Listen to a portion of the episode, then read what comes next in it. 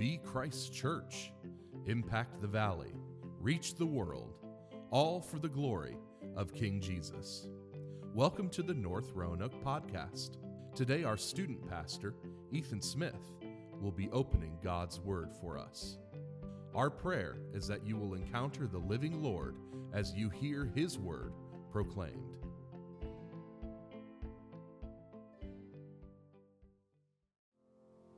Well, good morning.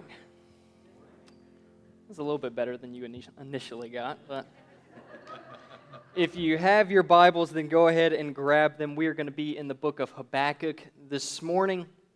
It's a small book in the, the middle of what are known as the minor prophets that come right before the New Testament. So if you find the book of Matthew, turn back a couple pages, you will find the book of Habakkuk. They're called minor not because they are insignificant, but because they are significantly shorter than the other prophets, such as Isaiah, Jeremiah, and Ezekiel. So, Habakkuk, we're going to start in chapter 3 and then actually kind of go back to chapter 1 and work our way up into chapter 3. And what we're going to see in these verses is a perspective that is crucial for all Christians to have. What we see is a commitment to trust the Lord even when things are not going the way that you want them to go. We're faced with the question of how we should respond when God does not answer our prayer in the way that we want them to be answered. Because when we pray, oftentimes, if, if we're honest, we're not really praying in the spirit of the Lord's Prayer of your kingdom come, your will be done on earth as it is in heaven. We can, we can uh, subtly nod to that, right? We want God's will to be done, but oftentimes we're, we're thinking, yes, God, I want your will to be done, but it, it would be great if your will happened to, to coincide with my will. Right? I, I get it. You're, you're God, you're infinite, you're all knowing, but, but trust me on this. I, I know what I'm talking about. We should just go with my plan. But what happens then when the answer is different? What happens when the answer is no? What happens when the cancer comes back or the promotion goes to someone else? Do you begin to, to doubt God? Do you begin to, to question whether or not he's good, whether or not he has your best interest at heart, that he actually cares about you, or even that he exists at all?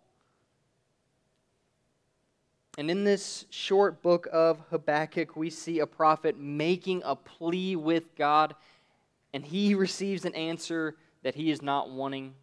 In fact, it's basically the opposite of what he actually wanted. But what we're going to see is by the end, we are not left with despair, but we're left with an example of what it means to trust the Lord even when we don't understand. We're to learn to remain in our faith, knowing that even when we don't understand what's going on, why things are happening the way that they are happening, that God does that He is good and He does what is good and right. And this needs to be our, our mindset. The way we see the world has to be this rock solid conviction that God is good and that He does good, even when we don't understand. So, hopefully, by now you are in Habakkuk chapter 3, and we're going to read verses 17 through 19. Habakkuk chapter 3, verses 17 through 19 says, Though the fig tree should not blossom, nor fruit be on the vines, the produce of the olive fail, and the fields yield no food. The flock be cut off from the fold, and there be no herd in the stalls. Yet I will rejoice in the Lord. I will take joy in the God of my salvation. God the Lord is my strength. He makes my feet like the deer's. He makes me tread on my high places. To the choir master with stringed instruments or to the end. Let's pray together and then we'll dive in. Father in heaven, we thank you for the opportunity to gather. We thank you for your word, that we can have your word. Lord, we thank you that you are good and that you do good. And I pray that as we look at this passage, Lord, that you would open our eyes, our minds to the reality that even when we don't understand why things are happening, that you do. And Lord, help us to trust you in the midst of that. You are worthy of our trust. We see Christ knowing that you are good and you do good and you care and love us more than we can even begin to imagine. So we pray that you would speak during this time for the glory of Christ. And it's in his name that we pray. Amen. So, in order to understand what is going on in Habakkuk chapter 3, we need to go back to chapter 1. So, turn back a page with me. Chapter 1 verses 2 through 4, the, the book begins with a prayer from Habakkuk, and the heading in the ESV Bible, right over verses 2 through 4, very fitting. It's Habakkuk's complaint.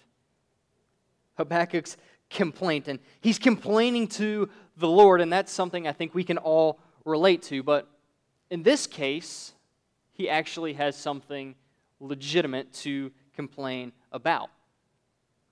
He complains about the sinfulness of the people of Judah. Now, remember with me the, the history of Israel. You have King David and you have King Solomon over a united kingdom. But after Solomon, the kingdom actually splits into two separate nations. You have Israel on one side and you have the nation of Judah on the other.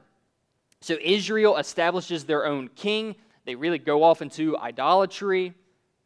But Judah, on the other hand, still has Jerusalem Right, so they have the temple, the location where you are to worship God, and they have the true Davidic king ruling over them. So if anybody is to be faithful to God, to know what God wants, and to obey God, it should be Judah. And yet, what we see is that they are incredibly wicked. So much so that Habakkuk complains to the Lord against them. Look at verses 2 through 4 of chapter 1. Habakkuk writes, or Habakkuk prays, O Lord, how long shall I cry for help and you will not hear? Or, or cry to you violence and you will not save? Why do you make me see iniquity and why do you idly look at wrong? Destruction and violence are before me, strife and contention arise. So the law is paralyzed, and justice never goes forth. For the wicked surround the righteous, so justice goes forth perverted. Habakkuk takes a look at the people that are around him, the people that have been set apart by God to worship the one true and living God, and he is sick to his stomach. And this isn't the, the first time he's prayed to God on their behalf. Do you see that? How long shall I cry for help? How long do I have to keep praying to you, God? Do you not see what's going on? He sees injustice. He sees violence. He sees the law of the Lord being cast aside as if it is irrelevant. And he gets frustrated.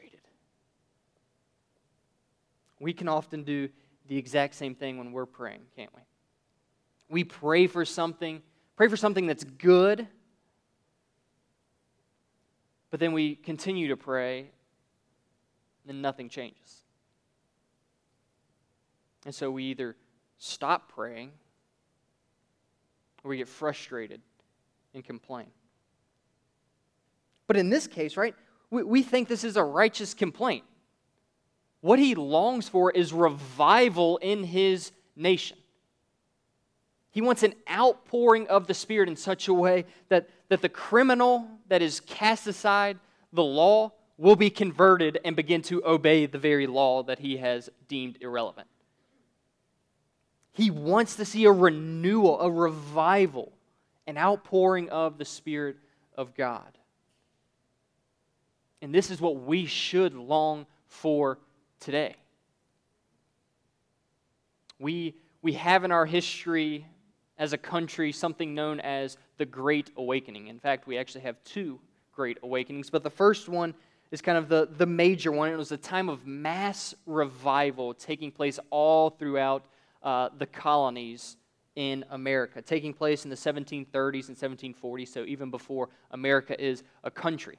Led by men such as George Whitefield, Jonathan Edwards, and they saw such amazing responses where, where families were transformed by the gospel, where whole communities were transformed. And we even see some of the effects today, kind of in this religious inclination that we have as a country that we, we can't quite shake, though it seems to be quickly vanishing. But it's all traced back to this moment of the Great Awakening. And this is what Habakkuk has in mind when he's praying to God. This is what he longs to see this massive revival, a renewal in which the people of God begin to act like the people of God. That's what he's praying for. But that's not how God responds. Look at verses 5 and 6. The Lord answers him and he says, Look among the nations and see, wonder and be astounded.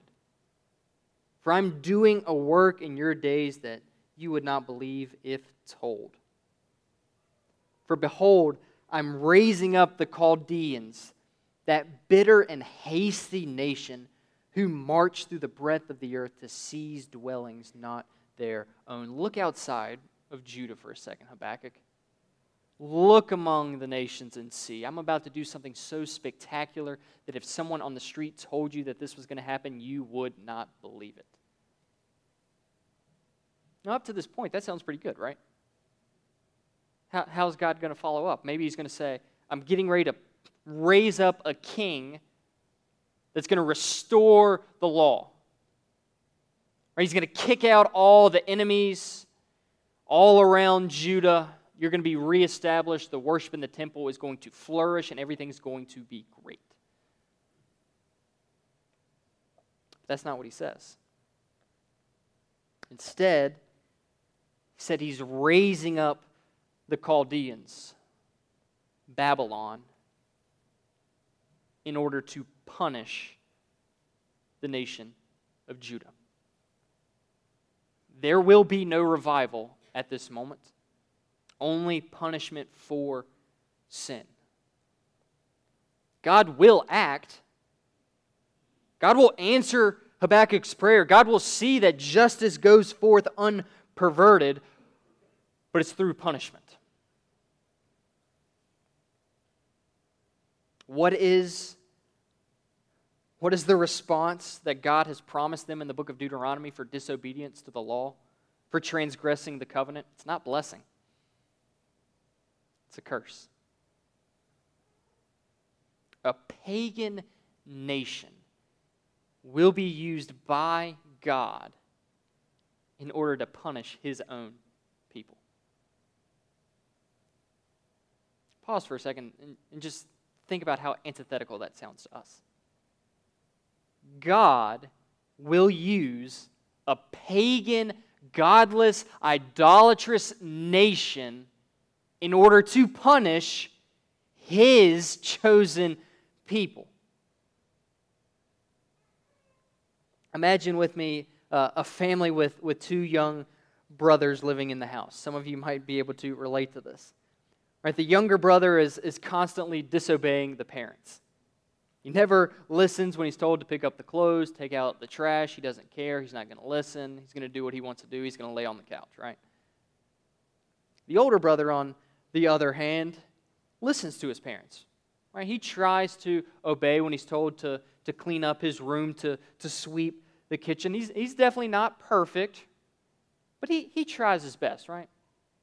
That's what parents are after, trying your best to clean up. But then comes a, a Saturday. It's, it's beautiful outside. It's 75 degrees. Not like today. And all his friends are outside. He's playing, but it's Saturday, so he's supposed to, to sweep the kitchen. But he thinks, nah, I'm good. I'd rather be outside. I'd rather be with my friends. It's not that big a deal. I just won't sweep the kitchen. So when the parents come back, they see that the kitchen is not swept. What did they do? They punish the older brother. But to make sure that he actually does sweep the kitchen, they assign little brother to watch him. Hey, keep an eye on your big brother. Make sure that he sweeps the kitchen the way he's supposed to. Now, we would, we would complain about this, right? That's not fair. The younger brother is far more disobedient. He never listens, and yet it's the older brother in this moment that's punished. That cannot be right. We become frustrated when the wicked seemingly get away with everything and the righteous are charged over very little. And Habakkuk has the, the same idea. Look at verses 12 and 13. I'm actually going to start about halfway through verse 12. It says, O Lord, you have ordained them as a judgment, and you, O rock, have established them for reproof. You who are of purer eyes than to see evil and cannot look at wrong, why do you idly look at traitors and are silent when the wicked swallows up the, more, the man more righteous than he? You can almost hear him exclaim, right? Them? You've ordained them as a judgment? Out of everybody in the world, you pick the worst of the worst in order to punish us? Right? I, I must have misunderstood something. I know that you are infinitely holy. I know that you cannot look on wrong. Surely you cannot sit by and allow the righteous, your, your chosen people, to be conquered by the wicked. But pause for a second. Habakkuk began his prayer by complaining about the wickedness of Judah. They've abandoned the Lord. They're doing violence. Justice is perverted. They are a wicked nation. But now, Habakkuk wants to say that, that Judah is, is righteous? That's interesting, right? What in the world changed? Before, he was comparing them to the holiness of God. But now, he's comparing them to the wickedness of Babylon. And how often do we do the exact same thing? We, we know we're not perfect. We would never claim to be, but when push comes to shove, we're really not as bad as those other people we know. Right? I know I have a temper issue. I can blow up. I can get mad very easily. You should see that guy in my office. I, I, I watched as a colleague sent him an email. It had a typo in it, and he absolutely blew up. Yelling, screaming, made this entire scene. If you want to talk about a temper, you need to talk to that guy. I, I, I know. I know I look at things that I shouldn't on the computer, but you should really talk to my neighbor. He's cheating on his wife, and everybody knows it. He's not even trying to hide it. We make excuses for ourselves as we compare ourselves to those whom we deem to be worse sinners than ourselves. And we justify ourselves and our sin. But Habakkuk is exactly right, is he not? God is of purer eyes than to see evil. He cannot look at wrong for his holiness. But what Habakkuk fails to recognize as he calls out for justice is that Judah is still guilty. And in fact, one could even argue they're, they're worse than the Babylonians because they have the law. They have the temple. They have the true Davidic king, and yet they still go astray. They still disobey. Now, how much worse are we when we have the totality of Scripture, the Word of God, so readily available for us, and we know the person and work of Christ? No, this is not unfair for God to raise up Babylon in order to punish Judah. He is dealing with the sin that Habakkuk prayed against. But he's dealing with it in a way that the prophet was not expecting or even wanting. But he answered the prayer in a way that is good and right. In this moment, he's pouring out on Judah exactly what they deserve. So, how do you handle it when, when God answers your prayer in a way that you don't want? What happens when the person you love, you've been praying for them to be healed from their cancer or COVID for seemingly years, and they die? What happens when you've worked hours and hours and hours at your job? You've worked weekends, you've given up baseball games, school recitals in order to get this promotion, and it's given to your coworker. What then? What happens when that son or daughter that you've been praying for for the last 30 years is still far away from God? What do you do? How do you respond?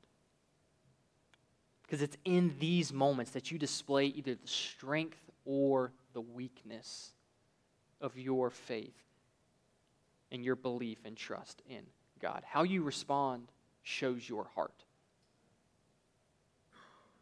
Habakkuk understands this.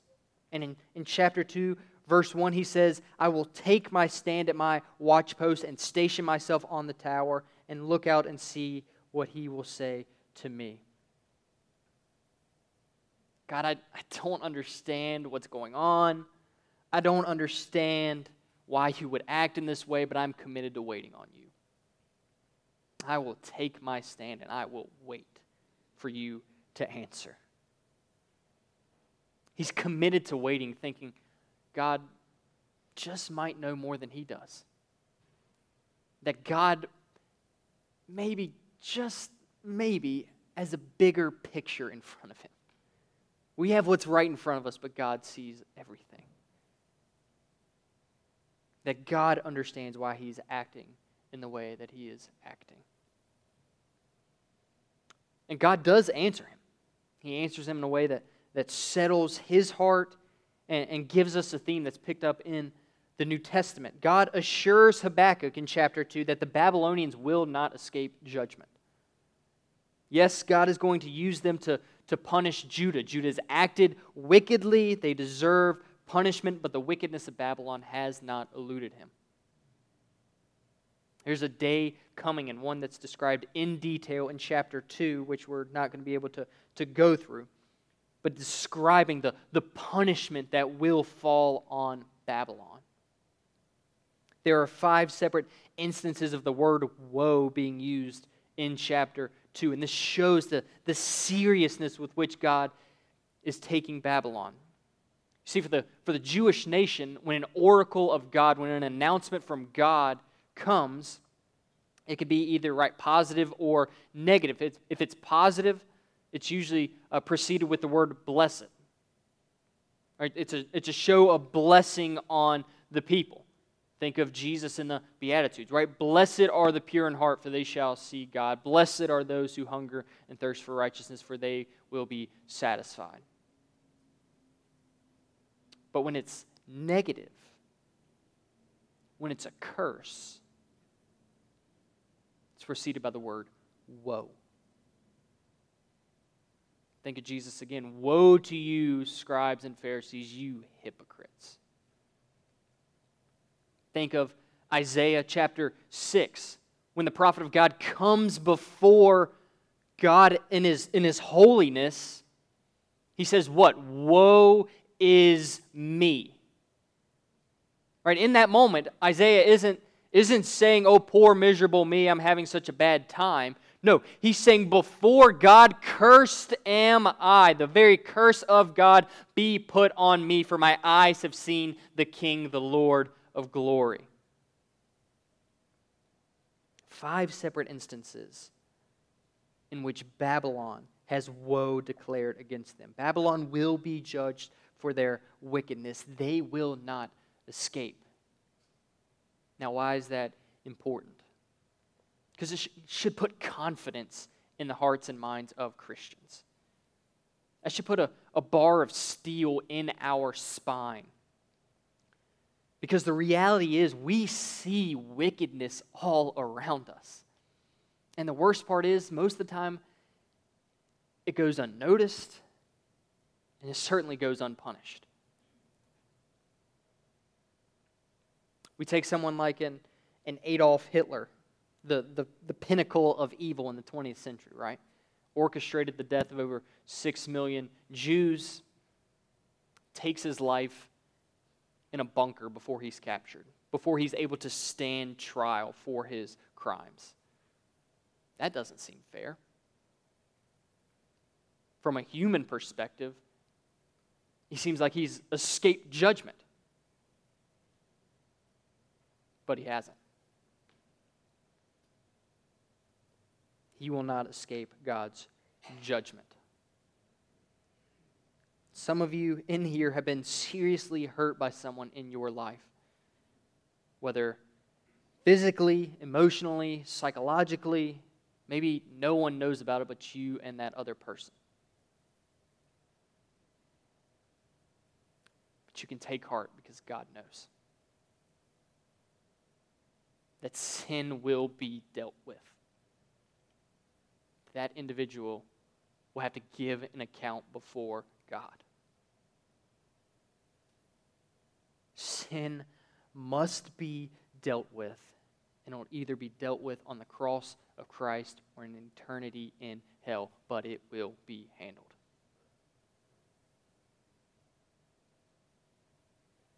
So, what is there to do for the believer? Chapter 2 and verse 4 gives us an answer, and one that is very familiar, wonderfully familiar for those who know the New Testament. He says, But the righteous shall live by his faith. The righteous person is the one who trusts in the Lord even when he doesn't understand what's going on. In the, in the midst of wickedness, faith holds on. But what is the faith in?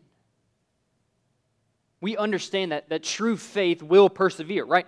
But the righteous will live by his faith. He will continue in his faith. He will continue trusting to the end. But what's the content of that faith? We don't, as Christians, have faith in faith. Just have more faith. We don't have faith in faith.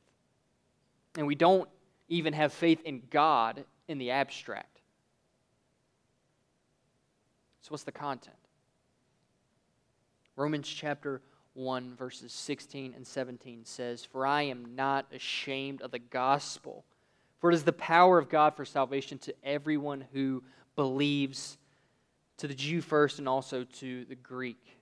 For in it the righteousness of God is revealed from faith for faith. Here it is, as it is written, the righteous shall live by faith. It's the power of God in the gospel of the Lord Jesus Christ that gives us life. It is faith in Christ that will persevere in the midst of a wicked and dark culture. And do not misunderstand me. This culture we are living in is wicked and increasingly so. Our anchor must be in Christ, crucified and risen or we will falter.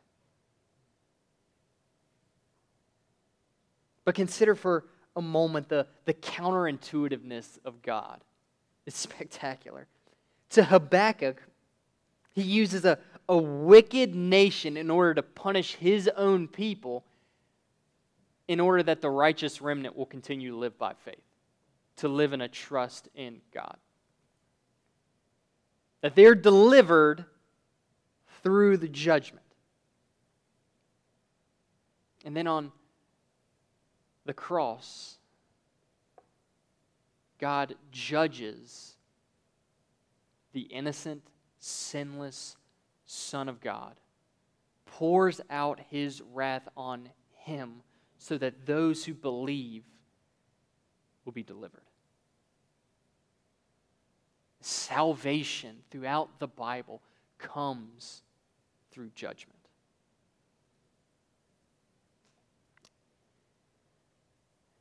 As we said, sin must be paid for, and it'll either be paid on the cross of Christ or in an eternity in hell because sin is that heinous and you are that guilty. But for those who believe in Christ, who have repented of their sin, the only real option when we come to circumstances that are incredibly difficult, when we don't understand what's going on, why are things happening the way they're happening? Why am I going through this? The only real option is to trust Christ. I say it's the only real legitimate option. We can doubt the goodness of God. We can doubt whether or not God actually exists. But if you know Christ, if you know Christ crucified and risen, then the goodness of God can never be in doubt. We can't question whether or not God loves us or God is for us when you look at the cross. And this should lead us to the, have the understanding and the confidence that Habakkuk has in chapter 3, verses 17 through 19, where he says, Though the fig tree should not blossom, nor fruit be on the vines, the produce of the olive fail, and the fields yield no food, the flock be cut off from the fold, and there be no herd in the stalls, yet I will rejoice in the Lord. I will take joy in the God of my salvation. God the Lord is my strength. He makes my feet like the deer's. He makes me tread on my high places to the end. In this final passage, do you, do you notice how things seemingly go from bad to worse? The fig tree doesn't blossom, and neither do the rest of the fruit producing trees or vines. The olive fails so that there's no oil for, for medicine or for lighting your lamps. The field doesn't produce any crop, which means you have no means of making money. You have no food for yourself. And if you don't have food for yourself, then you don't have food for your animals, right? The flock be cut off from the fold, and there be no herd in the stalls. This is the worst situation imaginable for an agrarian culture. Their livelihood has been absolutely destroyed, but they are not without hope. In the midst of all the turmoil, Habakkuk says he will rejoice in the Lord. He will take joy in the God of his salvation. Joy that is that's not based on material prosperity. It's not based on everything going right in your life. It's not based on everything you ever wanted taking place, but it's based on the unshakable promise of God that is fulfilled in the Lord Jesus Christ. So that the finished work of Christ, whether things are going well or things are absolutely terrible, that will not change we sang, It is finished. And regardless of what's taking place in your life or in this culture, it is still finished. It cannot be taken away, it cannot be lost. That God is our strength when we're at our weakest. So, Christian, is, is this your response? Are you so satisfied in Christ that if you lose everything else, you're okay. That if everything was taken away, you're still okay. Why? Because you have joy in Christ. A joy that cannot be taken away. Can you patiently trust the Lord who reigns and rules over all, even when you don't understand why things are happening the way they're happening? Can you, can you feel within you, God, I don't understand. Why are you letting this happen? But I know you're good. I know that you care about me.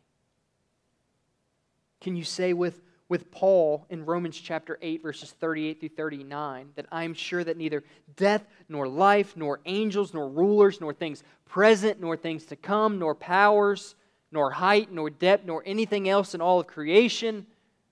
That's everything, right?